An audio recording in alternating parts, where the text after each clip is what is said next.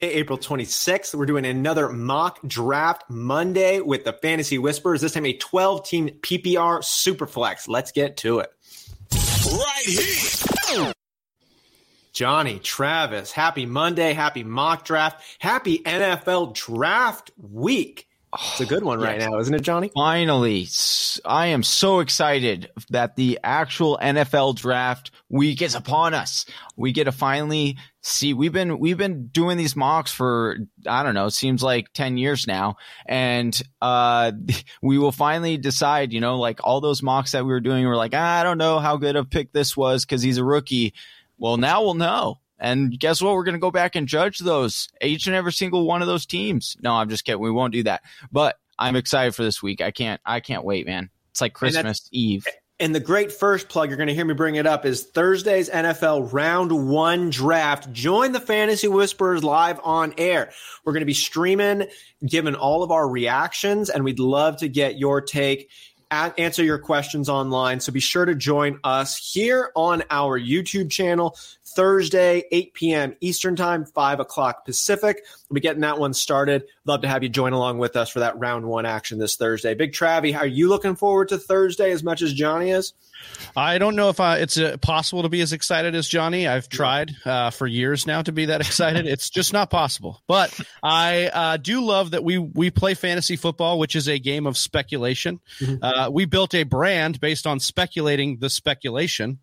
Uh, and now we are going to speculate uh, about the speculation about the speculation on Thursday. So I'm really excited. It's going to be a good time. Uh, we'll be getting into that mode. We'll be here out in California. Johnny's going to be traveling from Phoenix to come join me. We're going to be poolside. We're going to, well, maybe not on camera, but we will be uh, doing it up. We're going to be uh, watching the draft go down. We're going to see a lot of quarterbacks taken, I'm sure. Uh, there's been a lot of talk of that. And, you know, franchises are going to be altered forever and yeah. our mind your minds are going to be altered forever from us talking about those franchises as well. So i'm really excited about it. It's our first time doing a live stream during the nfl draft so we're pumped on that. We know whisper nation is pumped as well. We've got tons of people in this chat. It was popping off 15 20 minutes ago in the youtube chat. Yeah, Travis and I were like, we jumped in here because like we do, our, we were all like doing our pre-show notes, right? And I'm like, I look over and just the chat was just going crazy. So appreciate that. Appreciate all of Whisper Nation in here. And it should be a great draft. Also a great Thursday draft, great mock draft, speculatively yeah. speaking, of course. Yeah, yeah, of course. But that's what we do. So uh, let's get to it, guys. We got our Whisper yeah. Nation team here. Want to thank everybody for joining along with us live. Uh, Jay Blizzy, our Whisper Nation Listener League champion, of course. Muddy Wolfels. That's a funny one. Big Travie, Plugga in the four spot, the news at five. Groggy Style, Death by Rona, the FB Therapist, Cat's Pajamas, Jacob Blade, number one fan, and Captain Bob joining us for this April 26th mock draft. If you are listening along and you'd like to join us live, make sure you follow on Twitter. Johnny drops the link to our sleeper room every Monday uh, to mm-hmm. get into your hands and to be a part of this live draft. If you want to do it along with us, make sure you follow on Twitter. But if you are not following it on this draft and you just want to comment along or you have some questions, make sure you've already liked and subscribed to the YouTube channel. If you haven't already done it, you can do it now. It's not going to have any impact, but uh, it will allow us to grow our channel and do what we love doing. And then you'll be able to catch those notifications of when we're going live, answer any questions on air is what we love to do. So be sure you've uh, you got all the notifications coming your way so you don't miss any of that action. Today's action is going to be a 12 team PPR super flex. We got uh, two potential quarterback spots. Trav, you mentioned we got a lot of quarterbacks coming in the draft. Uh, it should be a really fun one. Any anything we need to do before we get this one started, Johnny? I do not believe so. Uh, once again, one quarterback, two running backs, three wide receivers, a tight end, and then a super flex. So you could put anything in there. Let's begin, shall we? All right. All right.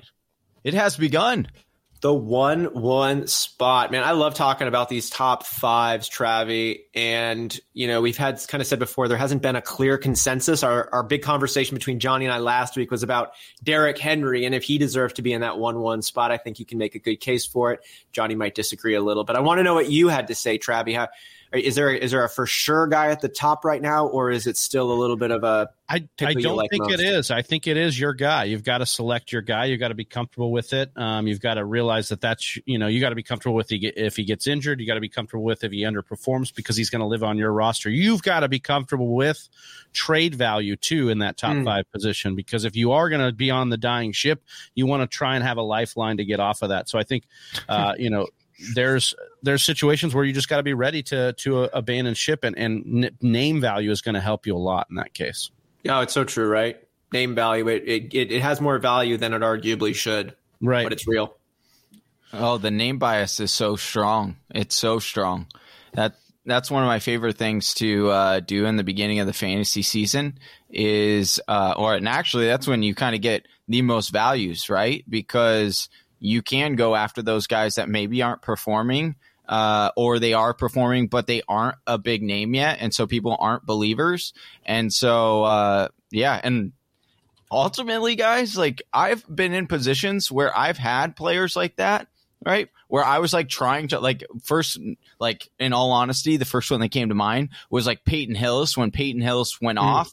Like, I wasn't even truly a believer. He was on my team and I was starting him every week because he was being a beast. But like secret, like every week I was trying to trade him away and no one was, no one wanted him because no one believed. But thank goodness nobody ended up trading me because he ended up leading me to a championship in that league. And, you know, so it's a, sometimes, you know, fantasy football is a, a wild game. It is. It's, we're talking about name value on this one. Travie, I took Dalvin Cook at the 1 1 spot, the guy you took here at the third position after Patrick Mahomes was taken in the second spot, followed by Christian McCaffrey, or following Christian McCaffrey, I should say. But my hesitation on Dalvin Cook, I think he's an elite player. I think he's earned that chip. But I had to ask, has everybody given him that chip? Is he somebody that I'm saying is going to be in that category and move further into that category? Or has the industry and the, the population at large seen Dalvin Cook as a elite running back, or is he still like an RB one in most people's minds? Oh, I think I think he's there, and that's why you see his ADP, but be inside the top four, right? He's going there because the industry is is actually seeing what we've seen over the last two years: fourteen or more games over the last two seasons, multiple twenty point games, especially in PPR. Uh, last year, I just think to that game, and maybe it's a little bit of bias because we are Packers fans, awesome. But I think of that Green Bay game, four touchdowns against us in Green Bay, uh, just ravaged the Green Bay Packers defense, and uh, Dalvin Cook's here to play. He's here to stay. And that offense over in Minnesota, very conducive to running and then setting up the play action through there. Uh, he's he's increased his pass catching every single season in the NFL. You like what you see out of Dalvin Cook because he's a, a, complete runner. Um, and he seems to have shaken. I'm hoping, knock on wood. I don't want to bury him here, but he seems to have shaken the uh, injury bug that was the beginning of his season, uh, beginning of his career. Do you have he, any?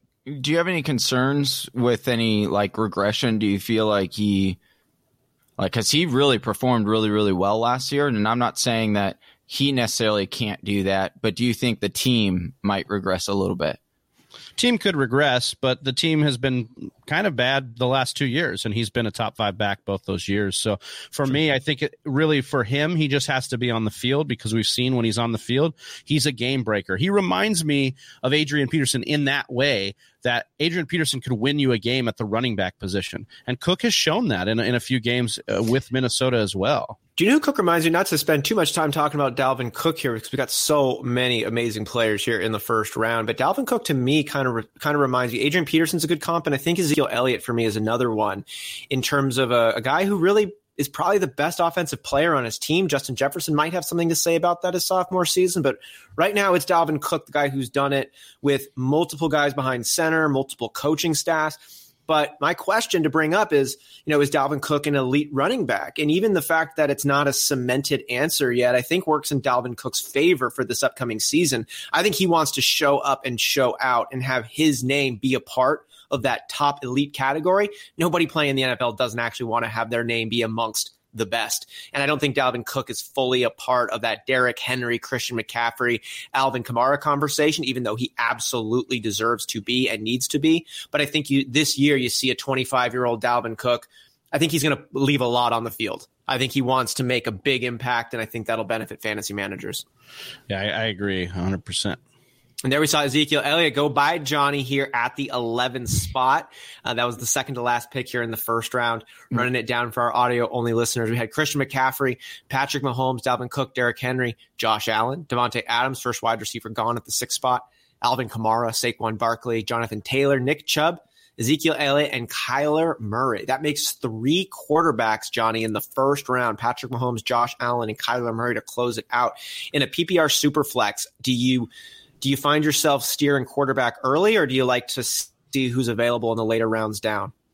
Uh, in this draft, I'm gonna I'm gonna wait and see uh, what I can get here. Mm-hmm. Um, I'm not going to select a quarterback early. I have selected quarterback early before because um, I do sometimes like going with that situation uh, and and just seeing how that pans out. It's interesting way to play the game to me because uh, it's different and uh, and I like to challenge myself.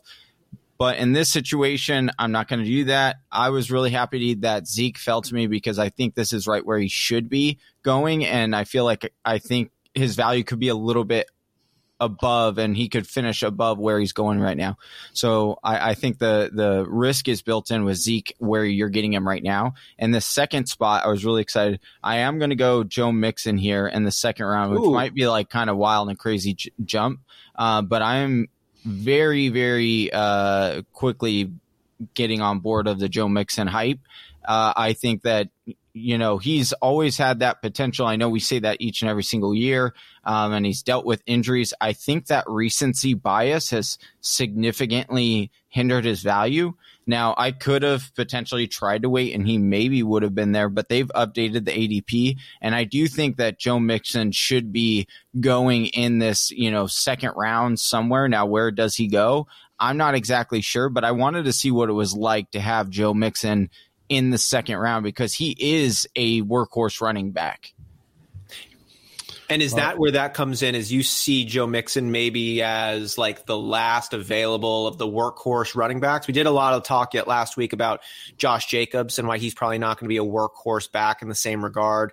Um, Austin Ekeler's never been slotted as a workhorse back. Aaron Jones, we could make kind of a case, but we know that LaFleur doesn't want to see him be a, a true workhorse either.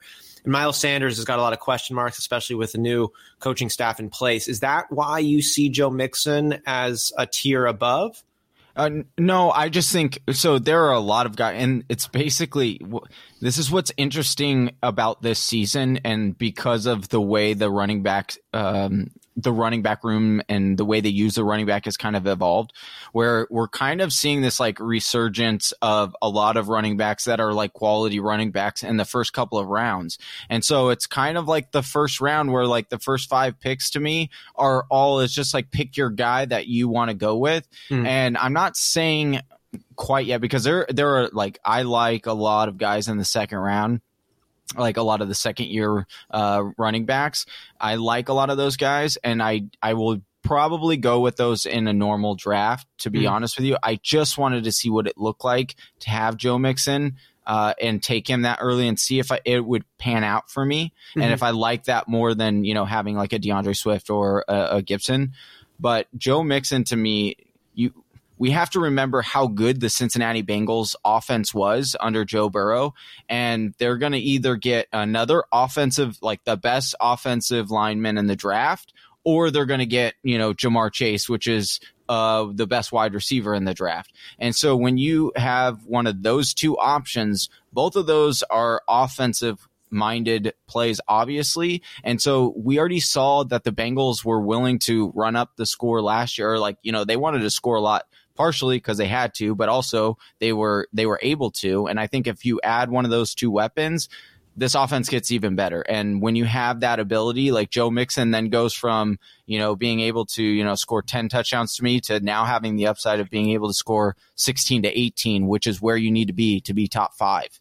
Well, I just feel so bad for Rob Shorter here. He says sniped by game time, and then he has to hear game time go on for 10 minutes about how he sniped him and how good of a pick it was. I mean, come on, poor guy over there in England. Uh, all the way, we appreciate you, Rob, jumping in here, just giving giving Johnny a hard time here. But yeah, I, I, I have had the whole evolution with Joe Mixon that Johnny is going through here uh, this offseason, kind of wondering if it was – smart to take him or not this year. I do think he improves if he's on the field. I think that's the biggest thing, right? And then he only played six games last year. One of those games, he had 151 ground yards on 25 attempts, six yards per carry. He had six receptions on six targets for 30 more yards. He had three total touchdowns that week. Uh, you know, it was the only week where he broke 70 yards on the ground, but it shows you just what he's capable of. And it's a team that's going to find a whole brand new identity with such a highly touted quarterback in Joe Burrow and all the new pieces that they got coming in. I think it's a big upside pick at a 24 year old running back who doesn't have as much tread on the tires as you might think. I, I think it's just primed to be in a, a good spot right here looking forward. And uh, we've got a couple more guys that we want to touch in on who have had this happen to him. But I, I did want to ask this is actually more of a personal question, um, Johnny and Travis. In our league of record, we've got an individual who's looking to trade out their first round pick. Hmm. And Johnny, you talked a lot about the second round and how much you like the second round. And that guy, Nick, he is looking for at least a second rounder and something else. Whisper Nation, I want to open this one up to you as well. What would you give up for another first round pick in a redraft this year? Uh, with a second rounder being a part of it? Would you give up a second and a third, a second and a 15th? How far would you go to pick up another first round pick this year with a second round be- pick being a part of it already? Uh, I, you know, I've been talking with Nick as well. Um, I just, I don't know that I want to give up a lot of the meat that's in there. I don't want to give up a second. I wouldn't want to give up a third, and and honestly, even a fourth at this point. Um, just it just it's just there's so much meat in there. From three to seven is such a stacked area of this draft because there's so many really the wide receivers is what does it for me. There's just so many good wide receivers in there. And i've talked with nick and i've gone back and forth and i just don't think there's a deal that i'm comfortable doing just to get another guy in the first because look i know there's a lot of talent in the first. There's equally as much talent i think in the second to fourth range and i just don't feel comfortable giving up that right now. So i think somewhere past the fifth and i don't think you're going to get a deal done with something like that you know i just don't know why you'd trade out out of the first. I'm, I'm kind of leaning with you, man, and I don't think I have like a case of tight sphincter for no reason going on. It just doesn't feel like a. What do you think, Johnny? Is is well? You're I know you're about to to pick uh, on this one, but no, do you have any feelings about this right now? I, w- I think it's a great move. Like I would do this move if I if I could trade out of the first round and pick up a second and a fourth, or even a second and a fifth.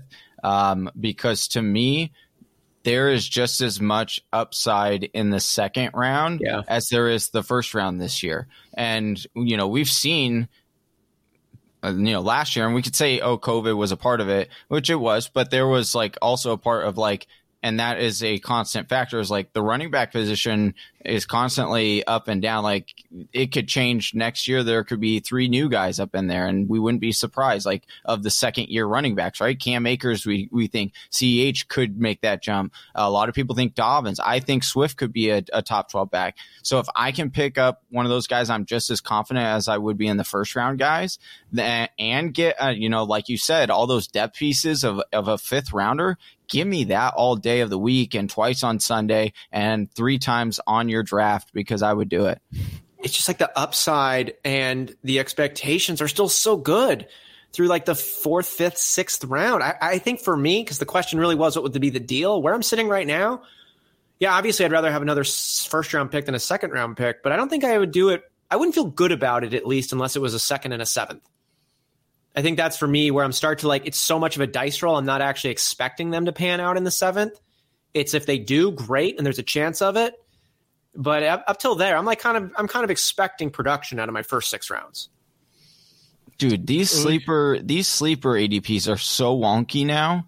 We get. I just want to say, uh, J- Jacob Blay and Captain Bob, who is Rob Shorter uh, over on YouTube, uh, are in the the sleeper chat right now, saying, you know, let's take a look at Groggy Styles' team. Spicy start, they're saying here. Uh, Groggy Style chimed in, no tight ends for you guys, YOLO. Davante Adams, Travis Kelce, and George Kittle. Johnny, how are you feeling about Groggy Styles' start here?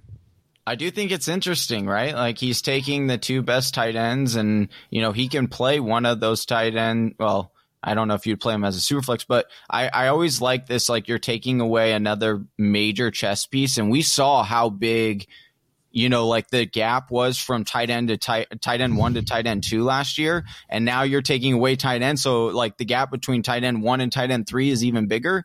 And, uh, and now you have a trade piece as to, you know, talk about name value. Everyone loves themselves a George Kittle or a, a Travis Kelce. If that pops up in your trade DMs, you're instantly going to be interested in whatever trade it is, even if it's like crazy, you're going to be like, oh, I'll entertain this because it's one of those guys' names. So I think a lot of people think that like the team that they walk away from the draft is like the one that they have for the rest of the year. And sure, in this mock draft it is, but like in general, if you see a move, uh, then make that move. And, and I have no, uh, qualms about it. I have no problem with it. Yeah, so if you can fill it in, right? It's one of those things where sometimes you draft such a good team, Travis, that you get all the holes filled for whatever reason, and then you took a little bit of a shot early on, but you were able to cover it up, and you're like, wait, wait, wait, and they've got two tight ends. Yeah. Like at Johnny's point, you're probably not going to be playing George Kittle in your super flex unless you want to get destroyed by some mediocre quarterback. but even having just him on the bench or as a trade value, it can work out. But we got to see where the rest of the team develops because if he's really shallow at another spot, you might have wished you took a tight end and and took another player of value. Yeah, there's got some, a lot of good ones still available. There's some wild things going on in this draft. I love it. I love the little bit of uh, anarchy that's going on. The news has Josh Allen, then Dak Prescott. Uh, that's how he took back to back first round. So we understand, you know, the the and then the you got Antonio flex. Gibson but in the third. I was we got Muddy Wolfels taking Patrick Mahomes, then Trevor Lawrence back, like, and then D'Andre Swift, like, and I just think there's some wild things going on in this draft. Right, we had two tight ends taken by one team. We got multiple teams with two quarterbacks taken. I'm excited We're to see Johnny's team hey, where dude, it shakes out now. You, yeah. you can't you can't mock Johnny's mock over draft, here with four dude. running backs, and I think he he panic picked Montgomery really quick. No, no, no, no. I I panic picked J.K. Dobbins and didn't see David Montgomery was a little bit lower. And I was like, oh, why I want David Montgomery. And so this is kind of going into what I was saying. Like, I'll yeah, it might look crazy right now. Start like four running backs right now, but now I have a trade piece because people always need running backs, and they're high. Like J.K. Dobbins has high trade value.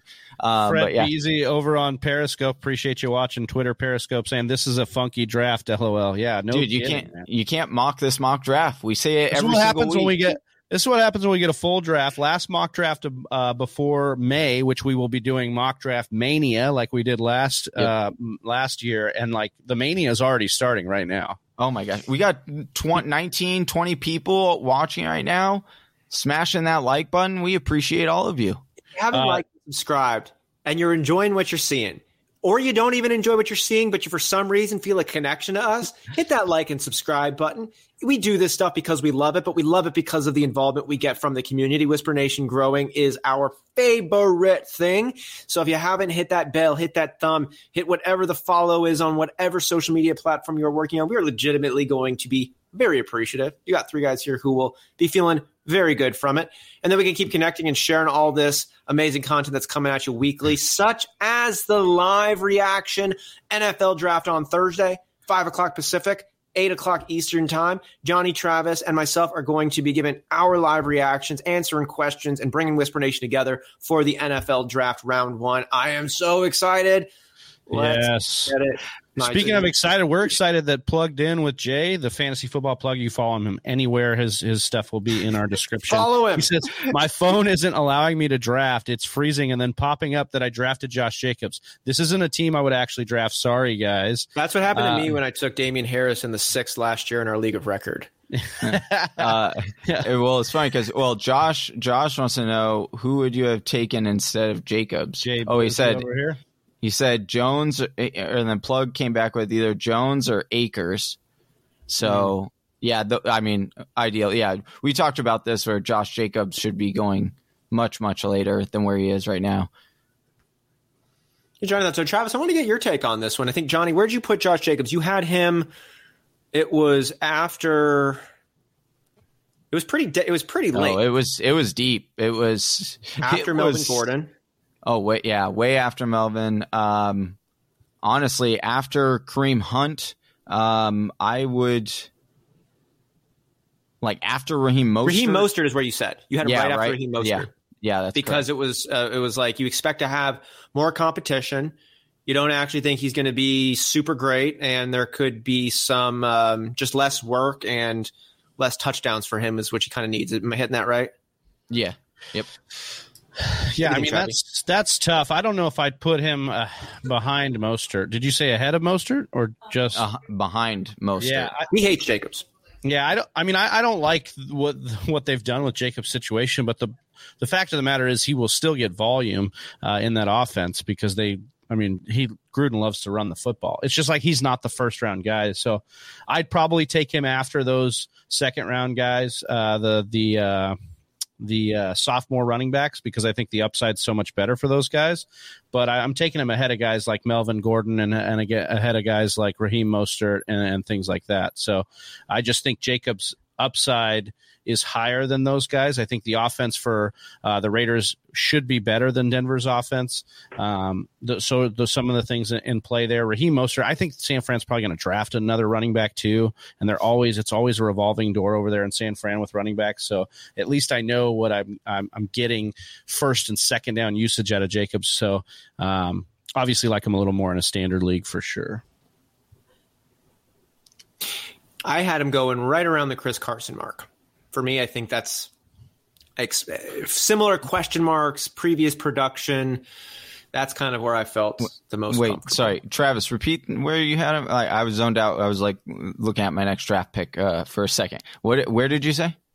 I think um, like right ahead of Melvin Gordon and like a Raheem Mostert. Like I would, I, but see, like you this would, draft is hard to look at right now. So right, um, but, but, like you would rather have Josh Jacobs than Melvin, than Melvin Gordon. Gordon this? Yeah, really? Yeah, really? Yeah, I would. I don't think it's that crazy. And I would take really? Melvin Gordon a lot higher really? though too. I think Melvin Gordon is a big slept on player. We have a twenty eight year old running back who has been out for a lot of years, but you know, just because of different dinks and dunks and weird injuries, but he's still a really productive running back who's actually the best pass catching back on the team. I think they're going to lean on him. I don't think there's a reason for them to not. I mean, if I'm the coach, it's kind of like, let's go all the way with this guy right now while we have him. I, I, I think he's yeah, in, I, I think he's poised for a pretty good season. There, there's no more. I mean, they there's nobody else there. Yeah, they got Mike Boone and uh, and who else do they have? Like a they'll maybe draft they, a they might back. Dra- they'll they'll draft a running back. They might get a flashy pick, and that really is going to tank Melvin Gordon, which is a great segue into this next question. Um, Johnny, you took David Montgomery in the fourth round. You just had your fifth round pick be Kenny Golladay, but we were talking yes. a lot about David Montgomery last year after an arguably disappointing rookie season. Highly touted prospect, then had a disappointing rookie year. Uh, efficiency wise, numbers wise, a disappointing start, but then a phenomenal finish. And the big part to David Montgomery, everyone was expecting the Bears to pick up another running back, and they didn't. And then he was getting this they elite did. volume, and then elite production followed. And now, though, I think everyone's looking at Dave Montgomery like he's got the role. He's probably like him and Allen Robinson are the only real consistent pieces on that offense are coming in. Is there another running back though right now that we're slotted and, and have high hopes for that on Thursday it could all change because they brought a running back in, and dynasty owners are saying, "Oh my god, no, no." Well, yeah, I mean, I think uh, Chase Edmonds is uh, one of those players. Ooh, that's a me, good one, right? Um, oh my gosh, what are the odds that he took? Unbelievable, Robert Woods. I was gonna, I knew he was gonna be there. He was supposed to be there in the sixth. Oh my goodness! Well I just done. Wanna, well done. I just want to take. I just want to take us back to earlier in the draft here. Sniped yeah, by game time. yeah, you got me. You got me back. I definitely did not think you were going to go down to Robert Woods and take. I thought he Listen, was. Oh, he says combo was so. Rob says, "Look, when Johnny goes low, he goes lower." So yeah, he's, exactly. He's going lower than you, man. Um, to to your point, Austin.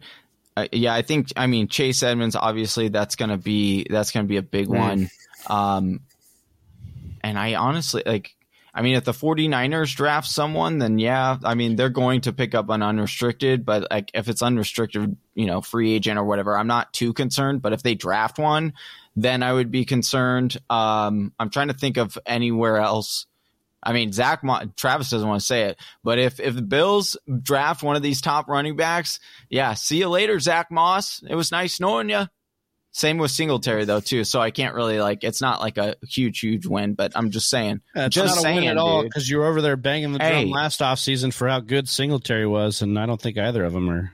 I mean, Singletary statistically was pretty baller. He actually, I mean, he was top 50 or top 12 in elusive rating and mm-hmm. broken tackles. We always talk Yeah, well, about it's really broken- good for your fantasy football team. The elusive Oh, you guys are- that oh, we all no, play, that are- we all stack up on our rosters. You know, like Ooh, you guys really- almost made me miss up passing on Oh, DJ yeah. Moore. Unbelievable. I know what you guys were trying to do. dude, you're the cap- available. you're I the on the captain of your own ship, Johnny. I'm, I got him on All the right. wall, bro. I Captain know you were Bob trying to do that. Captain Johnny captains Johnny ship. Yeah, that's right. Yeah, dude. I know you guys are trying to derail my awesome team. This is one of the best teams I've ever drafted, probably. And you guys are trying to make me screw it up in the sixth round, like usual. Johnny, that's the only reason I engage with you on anything. is to throw you off whatever you're trying to do. We've Yeah, been friends for like 15 years. It's what I do every time we talk. It's the foundation of our relationship, my guy. That's right. Oh, oh, also, uh, I sorry not to interrupt, but we do have to. It, this this deems a shout out here. We've been we were warned two weeks ago, and he showed up last week, and then we we celebrated. He said, "Oh no, no, next week though, I won't be here." It looks like he did. The football therapist logged on on work. Well done, sir. Well done on joining the club, man. Welcome. How's work going? He's putting in work right now in this Yeah. draft. Justin Herbert uh, was just picked a couple picks, or no, I'm sorry, a couple rounds ago. Uh, Terry McLaurin, T. Higgins to round out AJ Brown. Love that wide receiver corps therapists putting together there.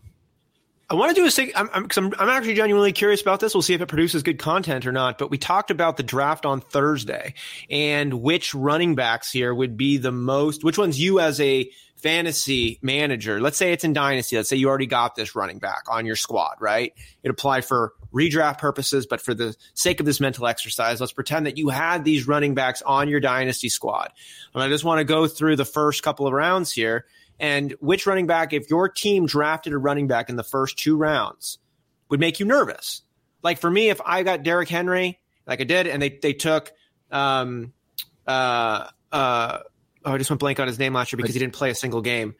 Um, but when they drafted that running back, you don't care. You know what I mean? Like they take a, Yeah. you're like this is a backup. I'm not I'm not worried about Darrynton Evans taken out of Derrick Henry's mouth. But if you got Chase Edmonds and they draft a running back in the first two rounds, they're like, uh, you know. Right. So like for me, Christian McCaffrey, am I nervous? I'm not nervous if they take a running back. Dalvin Cook, I'm not nervous. Derrick Henry, I'm not nervous.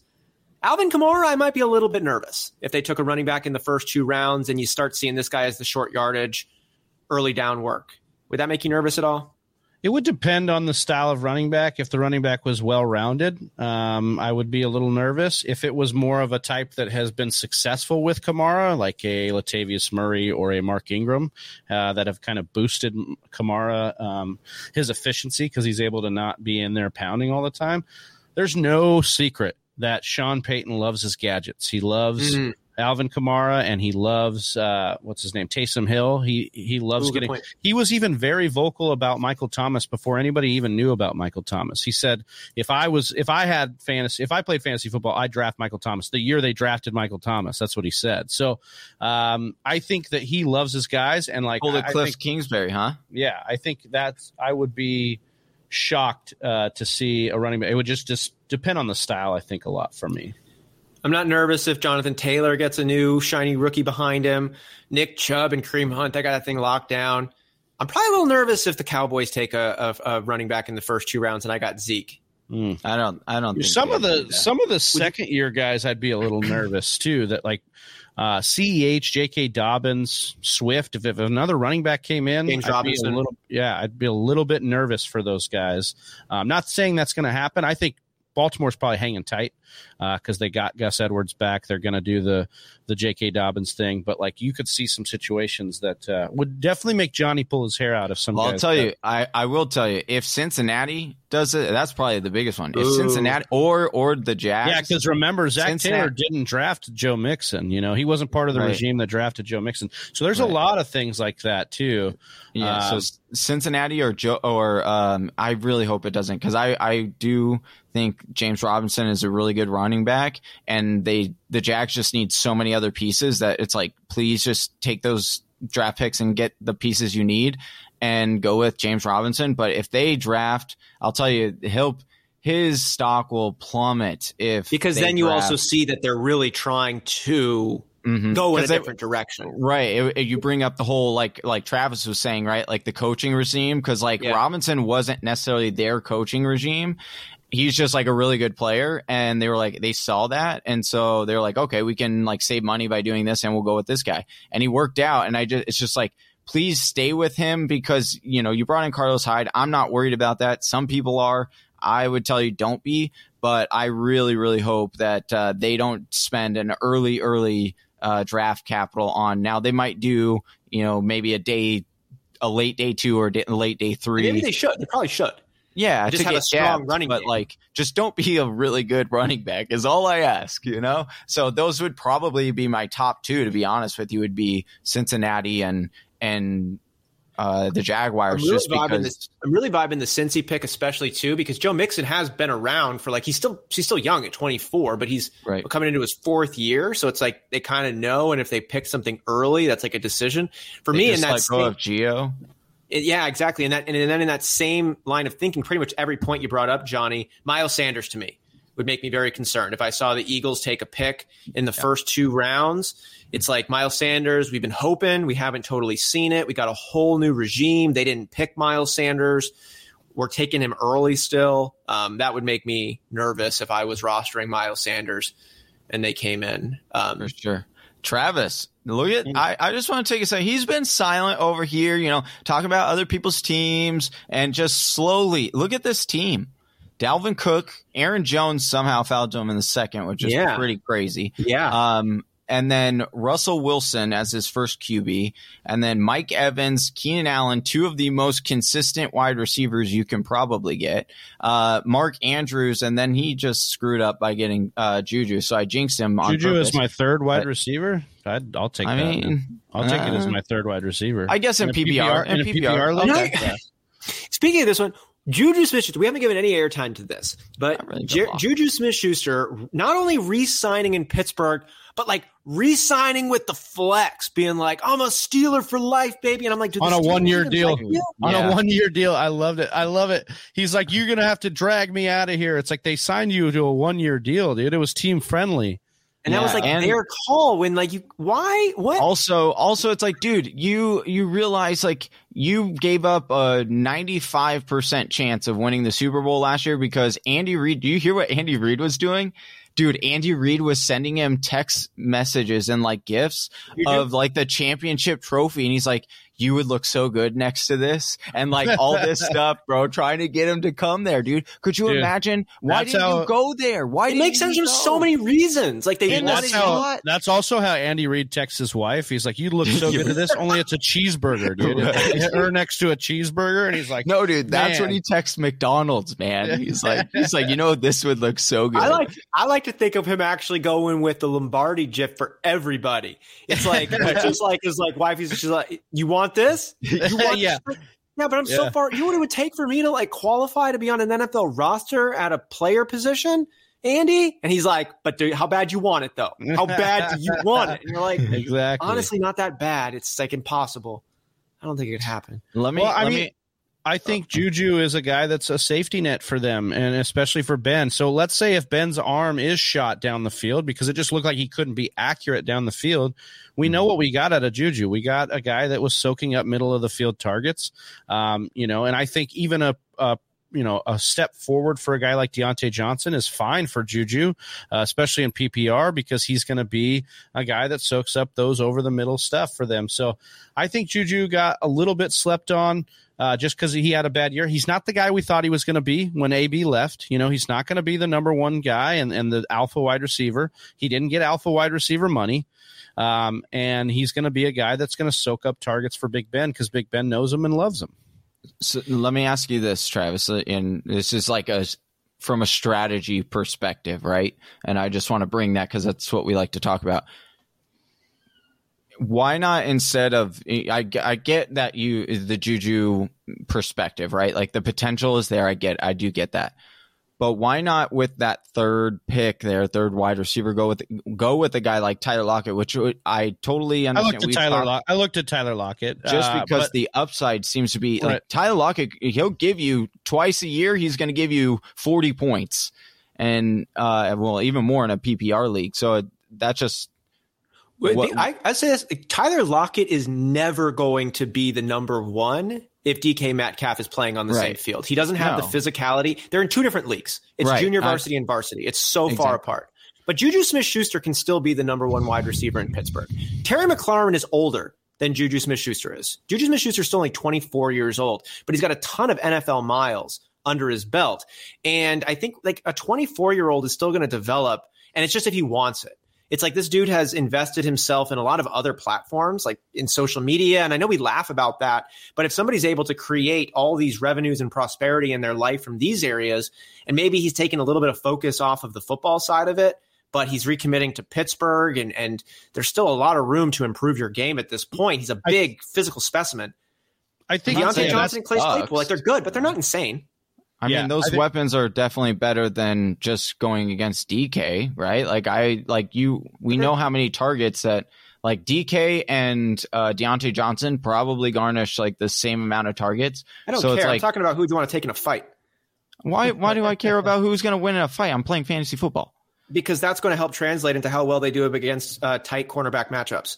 And oh I'm talking gosh, about it just like on that level of their potential. Like Chase Claypool and Diontae Johnson don't hold a flame to DK Metcalf's potential. I'm not Johnny, saying you know they do. I'm not. It doesn't. I'm not. I'm talking about well, targets. I mean, I'm just as far as alpha alpha wide receiver, like you could definitely make the case that Claypool's probably a better build for a alpha wide receiver than than Juju. But uh, I just want to go back to the point, Johnny. You were asking about uh, whether I wanted Tyler Lockett or him. I looked at Tyler Lockett. I also looked at OBJ. That was the other uh, guy I was looking at. But as far as upside, I went with a guy I knew uh, was probably going to stay on the field, um, a guy that I knew had his quarterback's trust. And I think that's where I went with Juju there. Um, and then Tyler Lockett's just like the sporadicness. I, I, love how you're like setting me up for Tyler Lockett. And then you've spent all offseason so far telling me how bad of a pick Tyler Lockett is. But then you're going to put me on camera and ask me why I didn't take Tyler Lockett here. I'm just saying, man. no, from a, from a strategic standpoint. No, no, right? I, it I mean, did not since like floor. five years. I went floor and I went floor instead of ceiling, and yeah. maybe that's wrong in your in your third wide receiver spot, but that's just kind of what I was going for there. I got nervous. You started talking about me on camera. what I'm really pissed off about is I probably should have went quarterback because now I just watched this incredible run happen in these last two rounds. First, it started by Jay Blizzy because I was going to take Ryan Tannehill instead of Juju. Then I took. That's why I took Juju because I was on tilt. Just bottom line. we could spend a, you know 20 minutes that's a fair that's a fair pick it was but you know that's that's what happened. Trav you bring up a really good point there of in these like later rounds here are you playing for floor? Are you playing for ceiling and like for me you, you know i like to play for the ceiling and sometimes it helps me sometimes it hurts me but i'm looking at these guys here and in this spot and like a dj chark and odell beckham Courtland Sutton, even eh, eh, are these guys? Is their upside worth pulling the trigger on Johnny, or is this just like fool's gold? It was shiny. It's not valuable though.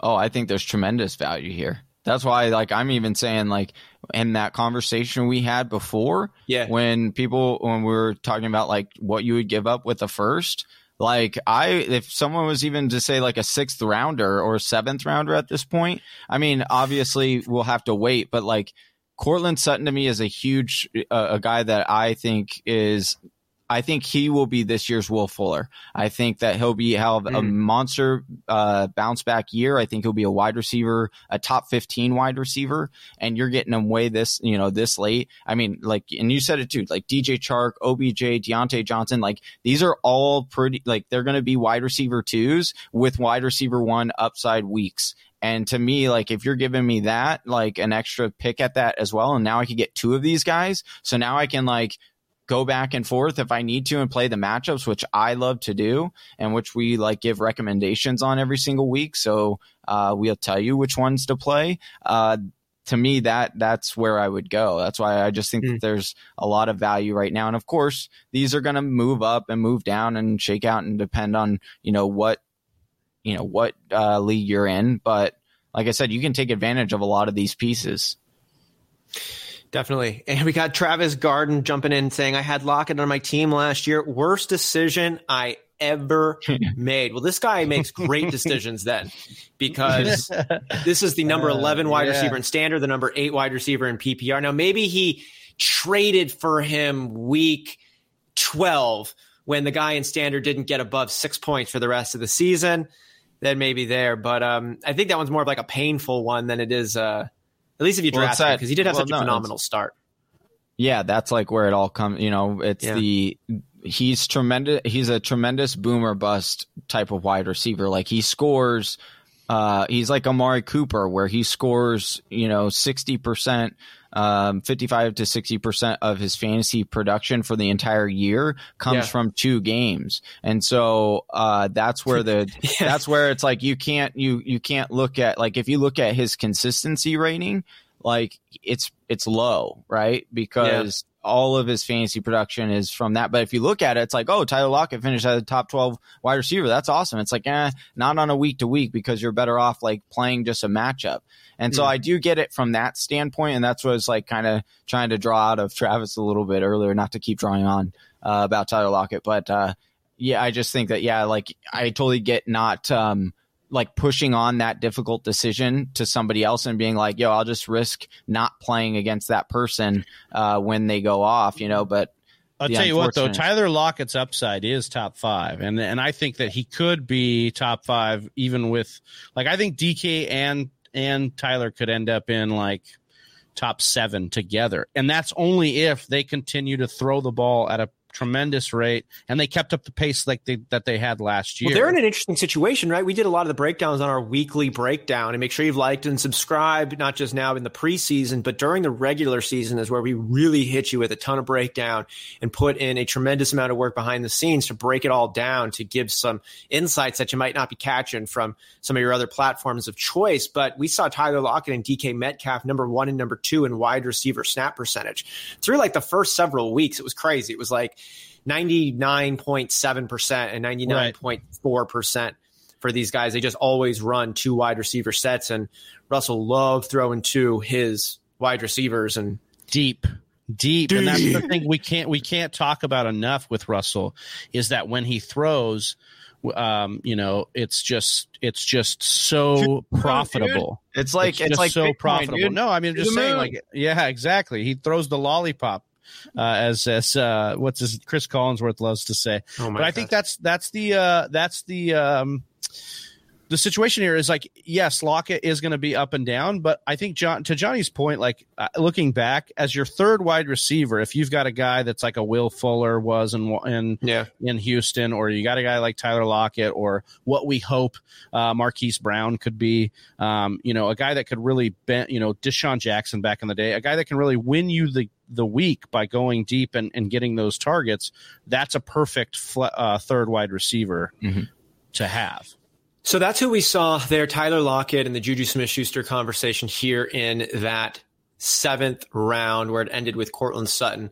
Um, quick rundown of the eighth round there from Carson Wentz, DJ Chark, Odell Beckham, Zach Wilson, Diontae Johnson, Todd Gurley, Jarvis, Jarvis Laundry, Laundry, Landry, Tua, Tagovailoa, uh, Ben Roethlisberger, Baker Mayfield, Trey Lance, rookie quarterback, and Chase Claypool. In that round, Travi, who is catching your eye as having the most upside in that eighth round? If you're playing for upside alone, who are you looking for? And then if you're playing for floor in that eighth round, all the positions. Who has the highest upside? Who has the highest floor for you, Travi? And then I want to ask that to Johnny, who's making his 10th round pick.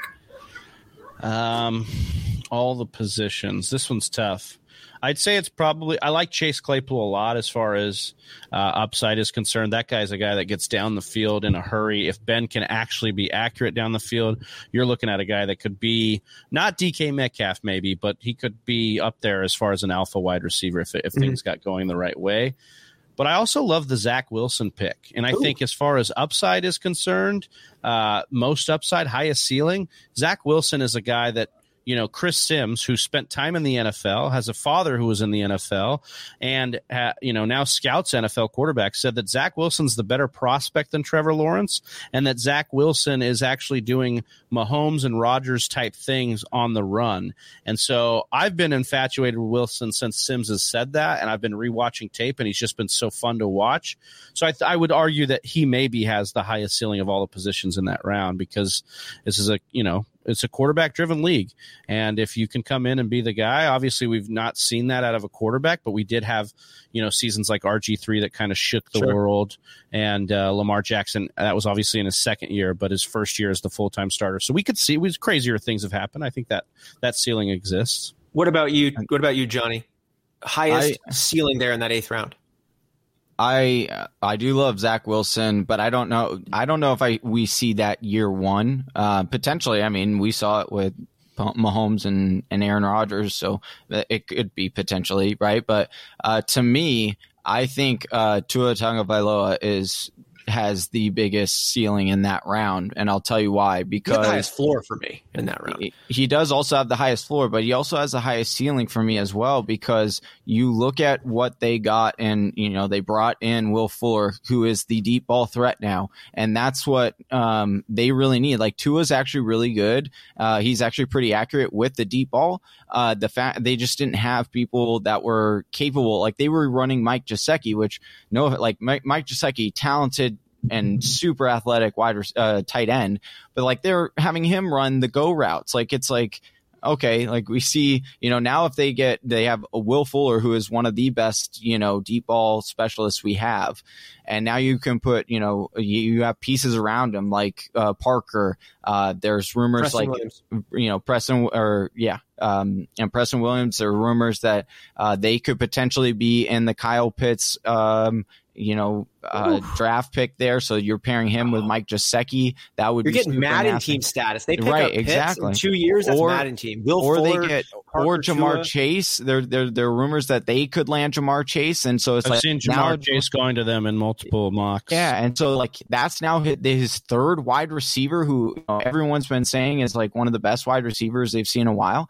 Like all of that is like okay, now I'm really starting to see, and we know how accurate he is. We've also seen what Tua has done when he has talent, because guess what? That's the funny part of all this is Tua, when he was coming out, the whole com- complaint about him was like, "Oh, he, he went to Alabama and they have all these, you know, athlete. Look at their wide receivers; they're they're all amazing wide receivers." And it's like, okay, now look at Miami's situation.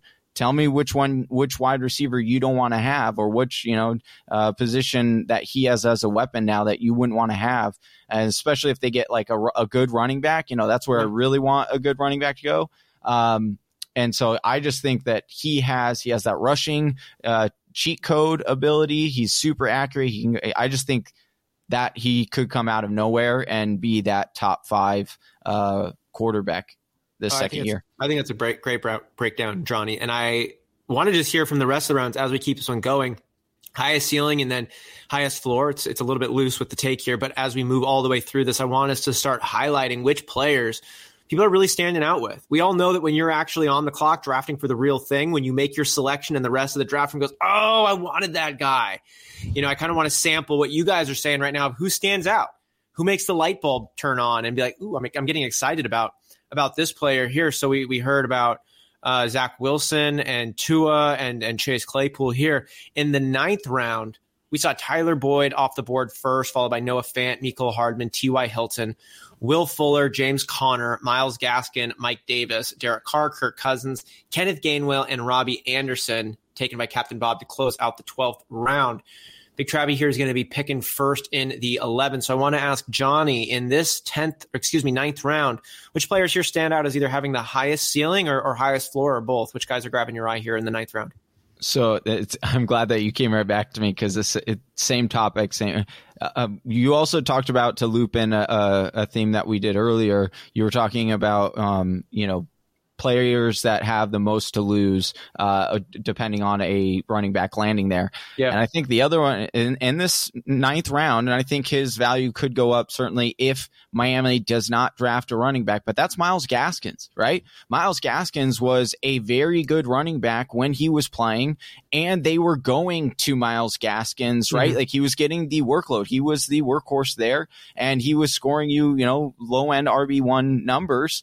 And so if he if the, if the, if Miami does not draft a running back in the draft or you know a top you know four rounds they don't take a running back, then that would baby. signify to me, yeah, that Gaskins is going to be the guy, and then we could see a huge rise in Gaskins' value. That's the only problem with Gaskins with me right now is like I think he's super talented and he showed that he could do it. It's just I don't I don't believe that Miami believes he's the guy yet. And every but if they show me that, Gaskin, you say Gaskin like I'm sorry, this is way off. Oh, okay, every okay. time you say Gaskin, I think of uh, I think of Eminem like freestyling because Chris D'Elia was like making fun of him, like says napkin, Gaskin, Anakin, or like whatever. But I was just like, every time you keep saying that, that's what I think. But yeah, I, I agree with Gaskin. I think that's a great pick. I also huge floor play if they don't pick up a running right. back in the draft, right? Because whether it was Salvon Ahmed, whether it was Breida, whether right. it was pick a concession stand worker. Myles Gaskin was the best running back over there. Mm-hmm. And you might have, as Johnny pointed out with Tua and all the receivers they brought on, Miami was already a sleepy good team. This year they could be a sleepy, like exciting team.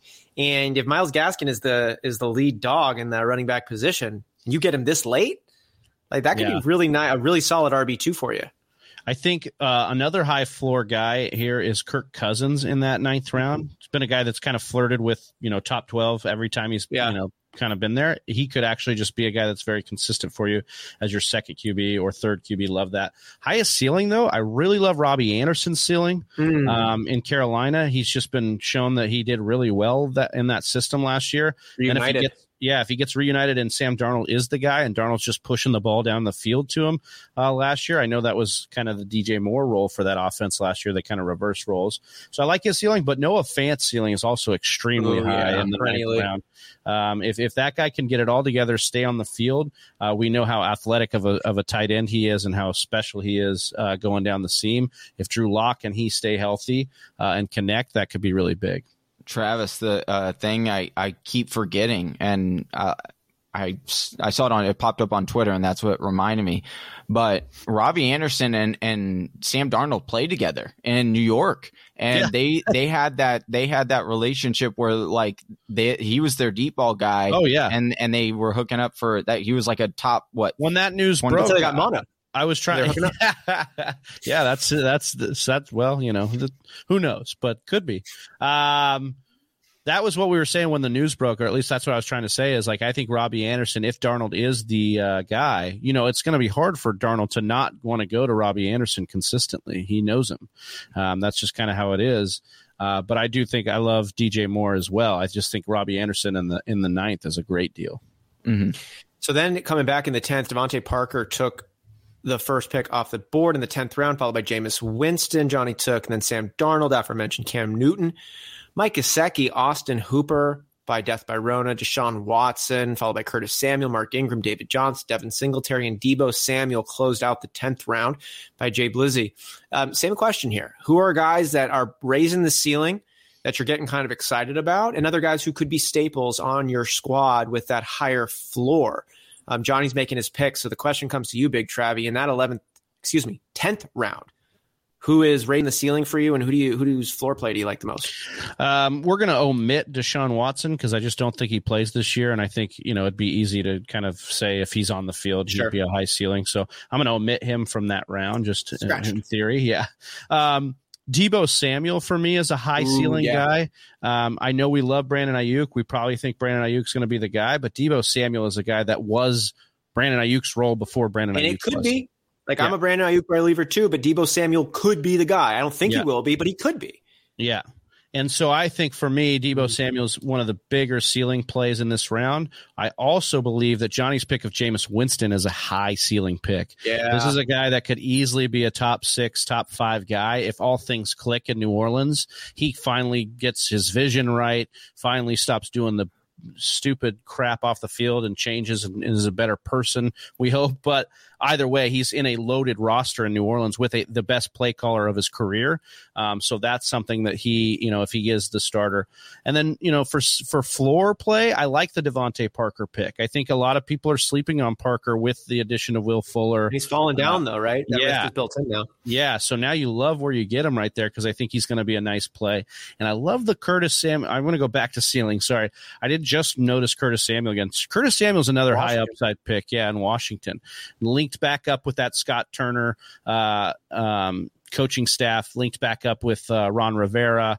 Uh, I think there's some good things at play there. And then you get a guy like Ryan Fitzpatrick chucking the ball around. Curtis Samuel could be a sneaky good late round pick. And to mention that could really benefit Terry McLaurin as Oh, well. yeah. We heard, Oh, yeah. we've, we've heard other NFL cornerbacks talk about how good Terry McLaurin is, and they just didn't have another wide receiver to focus on from the defensive side. So he gets a lot of attention from the defense, and he still produces at a high rate. So Curtis Samuel, he demands a look from opposing defenses. I like what that can do for both of their production. I love how you brought in the connection to the the play callers and, and the schemes there. How about you, Johnny? Uh, you just got to you got to make Marquise Brown nice high ceiling play. I couldn't believe he was still In the 12th available. Well, and I also like saw that I only had three receivers yet uh, still, um, because I've been like, pan- but it's been working out. I, I love how my team is coming Yeah, out. But I like, love that uh, spot for Marquise Brown too. Like I know none of us here are big believers, but we all know the chance probability is real, and Dude, he's I- still slotted to be, and he could still be, and he's still so young, and blah blah blah blah blah. He could be. I, I honestly think that if they do get another wide receiver in there in the draft, I think it could really help him because he won't see like the number one coverage anymore. He's a speedster guy, and I think that that's where he could be see his Mm. most potential. And we did see him be like a wide receiver two down the stretch. So um, I, I the upside. I mean, in the twelfth round, like I said, I had to. Uh, I'm not gonna lie, I. I had to look and make sure it, it said Baltimore next to his name because I thought it could potentially. I was like, "Where's another Marquise Brown? Like on what other team?" Because I didn't think he would be available this late. Uh, but uh, back to what, what we were saying earlier, I it's funny when you brought up the Jameis Winston thing because I was going to talk to you guys about it as I, but Travis was deep in a point, so I didn't want to interrupt. But the Jameis Winston thing uh, is super interesting to me because obviously, if you're going in a little bit early, we might not know who the quarterback is going to be to start. But I kind of like whoever is, whether it's Taysom Hill or um, Jameis Winston. Hopefully, you know. But like that, like you said, that offense to me is like super intriguing. And so, especially in like a two quarterback league, I'm definitely interested in in grabbing whoever that starting quarterback is. And uh, so it started to get thin. So that's where I went. But I would also say that. Uh, I mean, I really love Deebo Samuel. Uh, I think that he is a he is a reincarnation of um oh now I'm I've oh my gosh I am I am blanking on his name and this is horrible. Played for the Anquan Cardinals. Anquan Boldin. Anquan Thank Boldin, you. yeah. I Oh didn't my even know you were going to go there, dude. But that was the comp that came to mind for me too. Oh. So he must. It must be something. Sorry, I think my mic, my mic is cutting out or something. Uh, sorry. That's how Yeah, good the that- comp was. That's how I good the know, comp right? It's Like, Exactly. looks yeah, Yes. an like yeah. Yeah. it's just like the yeah, but perfect. This is Thank how you for LeBron James ended up in Space Jam. exactly.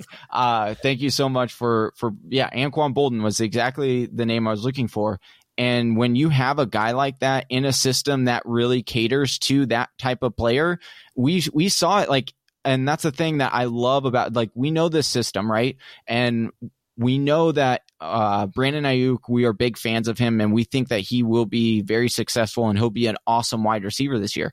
But like, think of it like the Cardinals were that year, and that both I think that both Aiyuk and because of how much of a YAC monster Deebo Samuel is, Deebo can also get over a thousand yards.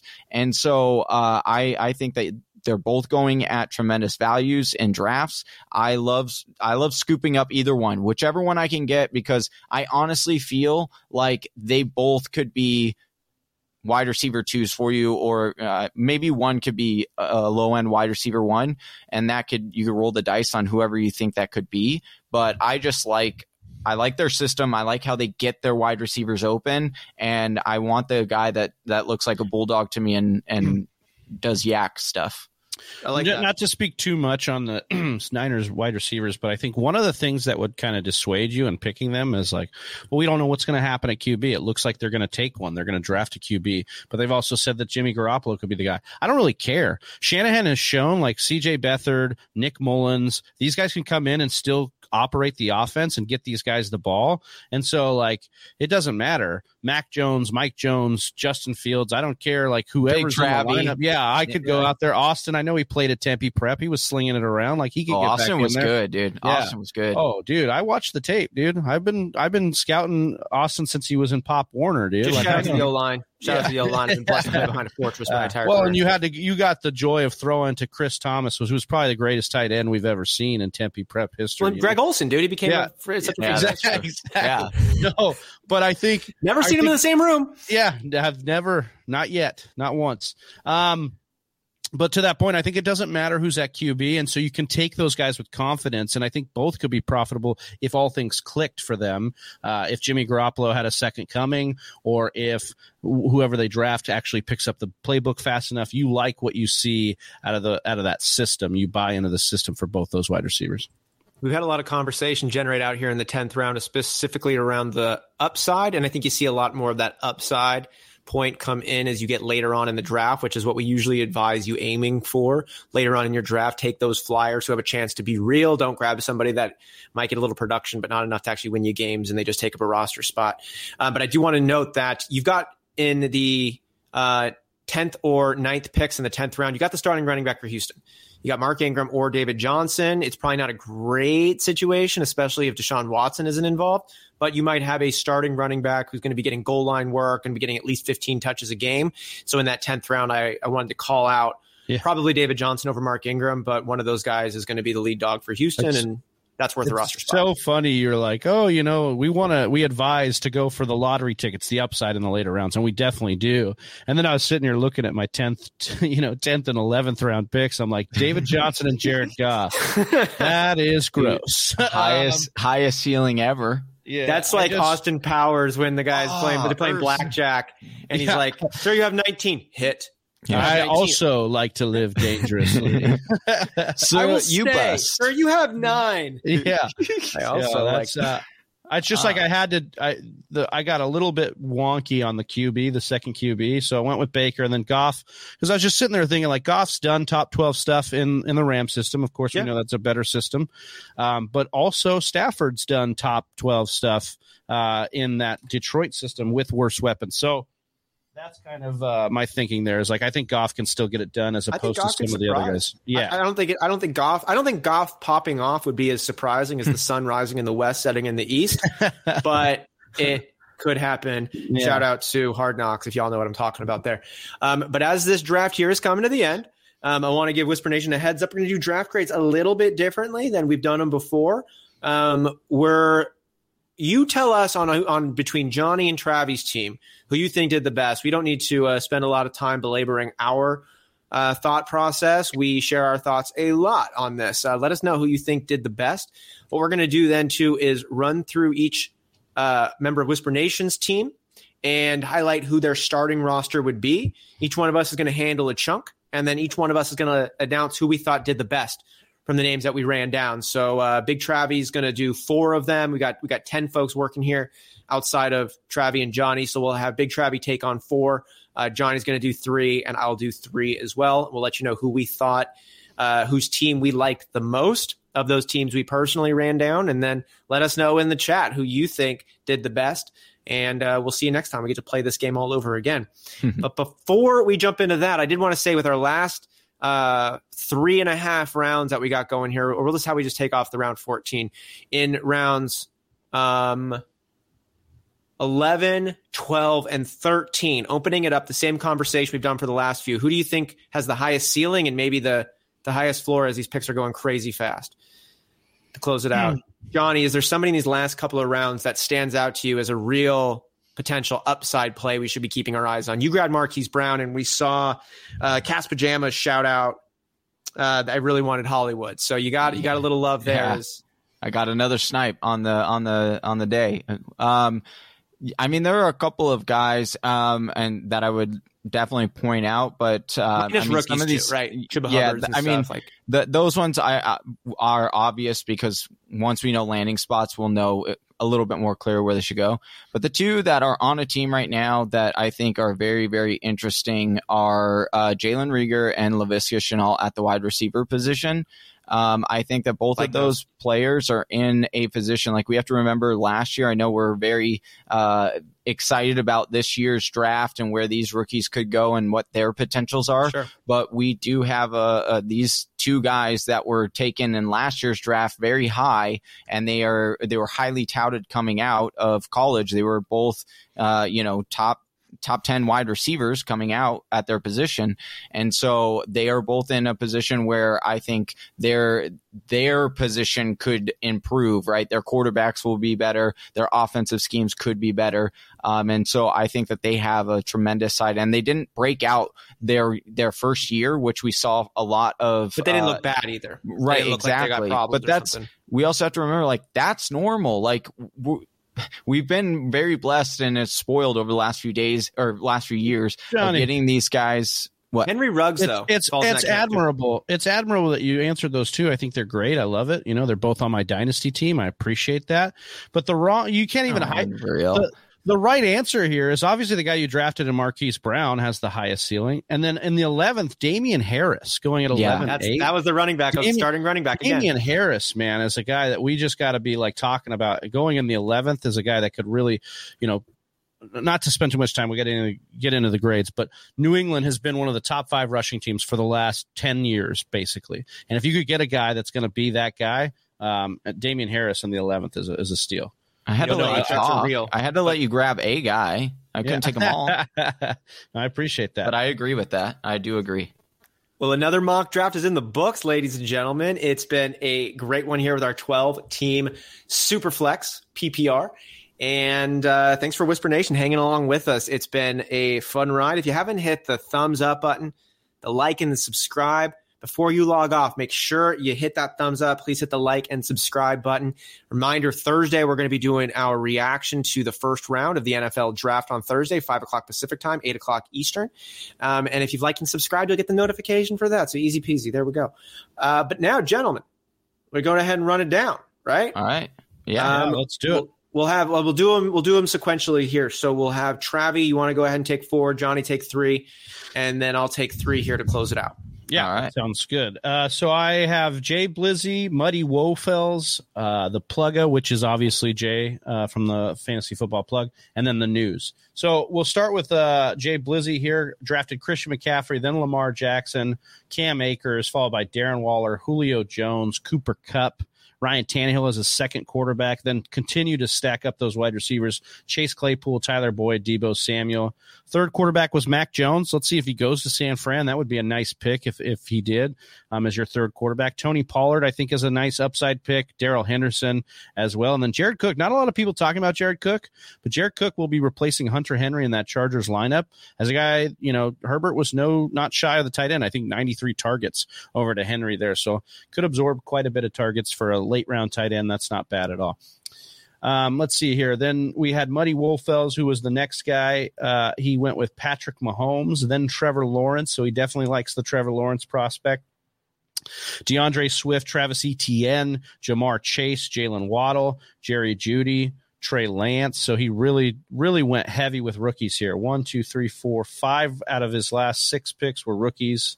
Um, so you, you um, if we knew where they were going, I'd be able to grade this a little bit better. Noah Fant, Devin Singletary, Trey Sermon, Drew Lock, uh, and then Chuba Hubbard and Christian Kirk to round it out.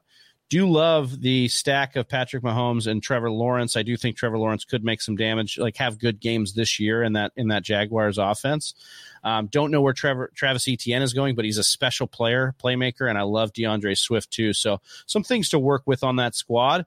Jay told us that his he says Plug's team was trash. He's just telling himself that and letting everybody know that. But he had Derrick Henry, auto drafted Josh Jacobs, like he talked about, DeAndre Hopkins, and then Justin Fields is his first QB.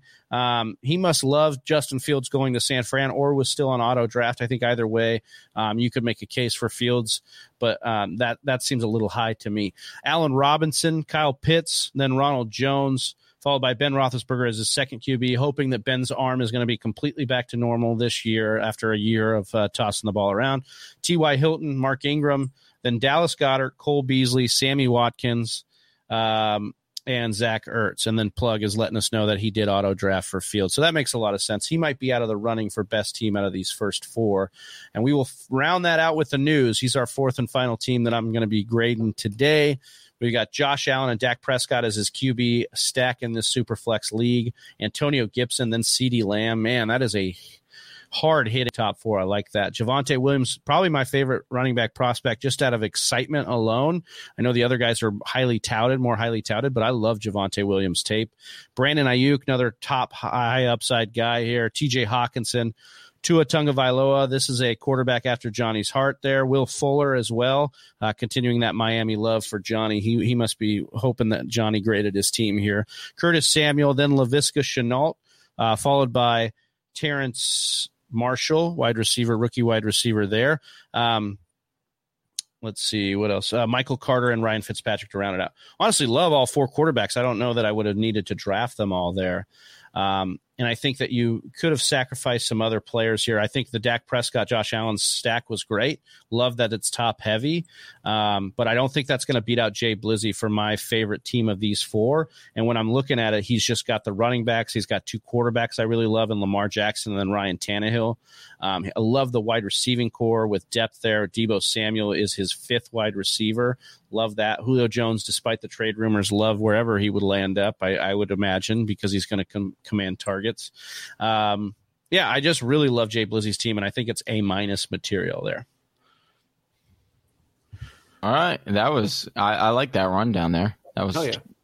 all right. So uh, I'm up. I got to compete with uh, Jay Blizzy's team, huh? Or my my section of guys uh, here. At the, all right, so let's uh, we'll break this down here. Um, first off, we have uh, Groggy Style. Um, he took he was at the 106 spot. He took Davante Adams in the second round. He took Travis Kelce, and then in the third, he took George Kittle. So we talked about this move and how uh, that potential, uh, what it could what it could pan out. Was it a good move? Well, we'll see. Uh, took Melvin Gordon in the fourth, Joe Burrow in the fifth. Uh, Devonta Smith is his uh, second wide receiver. Kenyan Drake in the seventh, Jar- uh, Jarvis Landry in the eighth, and followed by uh, James Conner. Uh, so he got he's taking some dart throws on the second running backs here. Uh, took Deshaun Watson in the tenth as his second quarterback. Jalen Reagor in the uh, eleventh. Corey Davis in the twelfth. James White in the thirteenth, and then Jimmy Garoppolo in the fourteenth. Um, I think I think you'll definitely have to do some trading, uh, for sure. Um, I think that uh, I think that there is some concerns there uh, with this team, especially with that second quarterback there and uh, Deshaun Watson. I don't expect to play, so I won't be drafting him on any teams. All right, uh, we'll go Death by Rona. Shout out to him. He was in our listener league last year. He made it. Uh, he was at the 107 spot drafting. He took Alvin Kamara, followed by Miles Sanders then Michael Thomas. I love those first three. Then Aaron Rodgers was his first quarterback in the fir- fourth round, uh, followed by Adam Thielen as his second uh, wide receiver. Then Tom Brady as his second QB. Very solid uh, first six rounds. He grabbed Tyler Lockett in the seventh, a very nice upside play at the uh, wide receivers three spot. So he did what we were talking about. Uh, and then Todd Gurley, Myles Gaskins, and the eighth and ninth. We'll see how that Myles Gaskins uh, pick plays out. Uh, Austin Hooper is his tight end. Then uh, Le'Veon Bell in the eleventh. Jamison Crowder, Michael Pittman, and MBS to round out his draft. Uh, and then uh, FB Therapist is the one that comes in here uh, as my third team that I'll evaluate here, and he is at the 108. Shout out to him.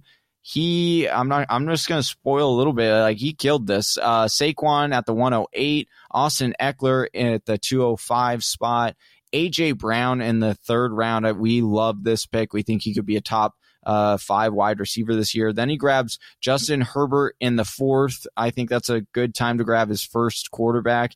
Then he follows that up with his second and third wide receivers, which would be Terry McLaurin and Tee Higgins. Two wide receivers I think have tremendous upside this year. Uh, and then his second quarterback is Matt Ryan, who's more consistent and sturdy than Matt Ryan. So that's your super flex. You like that. Takes Diontae Johnson in the eighth we we love Diontae like that, and that's your you know fourth wide receiver. Well done, Mike Davis in the ninth. We'll see how that pans out. As of right now, he's a starting running back for Atlanta.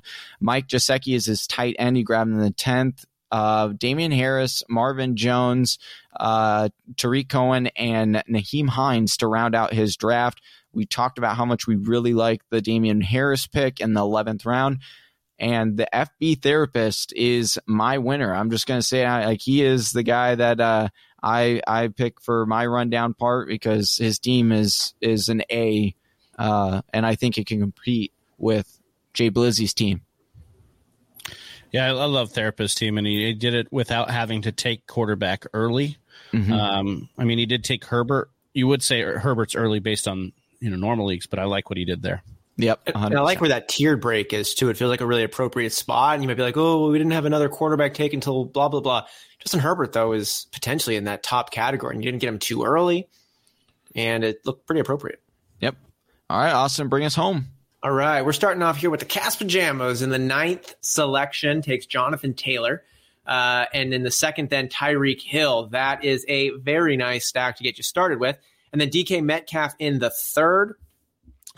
Love the upside him. We talk about him uh, almost every week. Did this week as well. Justin Jefferson. Ooh, it just keeps getting better. Uh, Chase Edmonds, Raheem Mostert, and Leonard Fournette. You got a couple of running backs with some question marks, but the upside is very real. We just need to see how it works out. It's going to depend on draft day. It's going to depend on roster depth charts, but we'll see. Then a quadro of quarterbacks Zach Wilson, Derek Carr, Cam Newton, Daniel Jones. You're hoping that two of them will be good. I don't know if that's going to happen for you in this rookie season. Zach Wilson, we liked all the upside he brings, but again, it's a rookie, so temper expectations there. Brandin Cooks and Henry Ruggs as two more wide receivers. Really like the Henry Ruggs upside. Uh, second year, highly touted rookie prospect coming in who showed flashes, but very little consistency.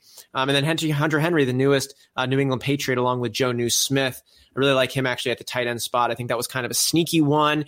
Love the wide receiver combos, and Jonathan Taylor as your anchor running back is great. Um, fills in some pretty good secondary, most likely running backs here with Chase Edmonds, Raheem Mostert, Leonard Fournette. You got a question mark or two. That's why you're getting him so late. Biggest concern here, though, comes at the quarterback spot. I, I don't. It's like you got three safe picks with Derek Carr, Cam Newton, and Daniel Jones, and they're safe but not exciting. They don't really bring that much upside to them anymore, and that makes me a little nervous in a super flex league. So that's where the biggest hole is. But I think the rest of the squad's pretty good. But you do have a pretty big hole that's been created here at the quarterback spot. Um, moving on then to Jacob Blay number one fan. And then 10 spot takes Nick Chubb. You get Nick Chubb after Jonathan Taylor, I'm calling that one a win. I think that those two logically would be flipped, but take your guy, Cast Pajamas, do your thing. I have no issue with seeing Jonathan Taylor go to the nine spot. Nick Chubb, though, at the 10, I think is a bit of a steal. Good for you. And Stefon Diggs, last year's number three wide receiver in PPR and standard. Like to see him getting in the second round. You're happy about that.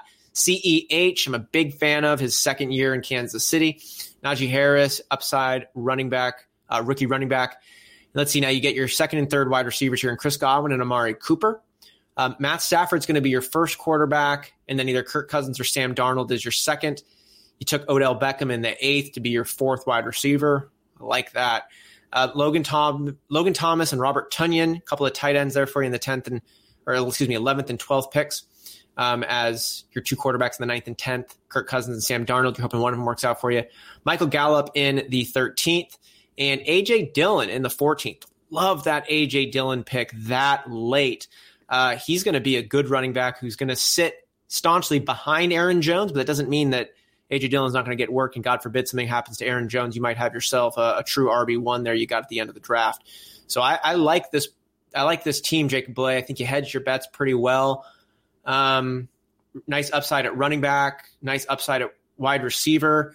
I don't love Chris Godwin and Amari Cooper from an upside perspective, especially like if DJ Moore was still available. Um, but I can get it if you like him and why you do. And uh, I think it's a nice play. And again, quarterback is kind of iffy, but it's not as iffy as as Cas Pajamas was here. It's not a bad team. It's not a bad team. Um, moving on then to the last selection here with Captain Bob at the 12 spot, takes the third quarterback off the board and Kyler Murray. Vegas likes him as an MVP candidate coming into his third season. As a Cardinals fan, I do too. As a fantasy football analyst, I kind of do too. We'll see. James Robinson in the second and Chris Carson in the third. You got a couple of meaty, uh, bruising running backs there. I like it Um, we'll see what happens in the draft, but I think you're sitting in a pretty good spot with both those running backs. I like it. And then Calvin Ridley and Robert Woods, not the sexiest wide receivers, but really productive ones. I don't think you have any cause for concern. And Calvin Ridley could take a huge jump this year again. He's he's uh, he was the number four wide receiver in standard, number five last year, jumped Julio for the first time, and you expect he's going to want to keep that trend going. So Calvin Ridley actually could be a, a really big come up here. Robert Woods just always outperforms his ADP all the time. He's like the best wide receiver two ever. Last year was the number 13 wide receiver in standard and PPR. Uh, Kareem Hunt, he's like the uh, he he is the uh, the the Tevin Coleman to Devonta Freeman back in the day. He's productive on his own. Um, he's really good. Cleveland loves him too. So you like that. Courtland Sutton is your third wide receiver. We're all expecting big things out of the young wide receiver here in Denver. Uh, I think coming into his fourth year, being healthy, you got a good thing to look forward to. Carson Wentz is your second quarterback, wishing the best in Indiana. Um, and Robbie Anderson, DeVante Parker, Rashod Bateman as your fourth, fifth, and sixth wide receivers. Pretty good ones. We heard Big Travie talk about Robbie Anderson and the upside he brings to the table, um, especially if him and Sam Darnold can keep hooking up.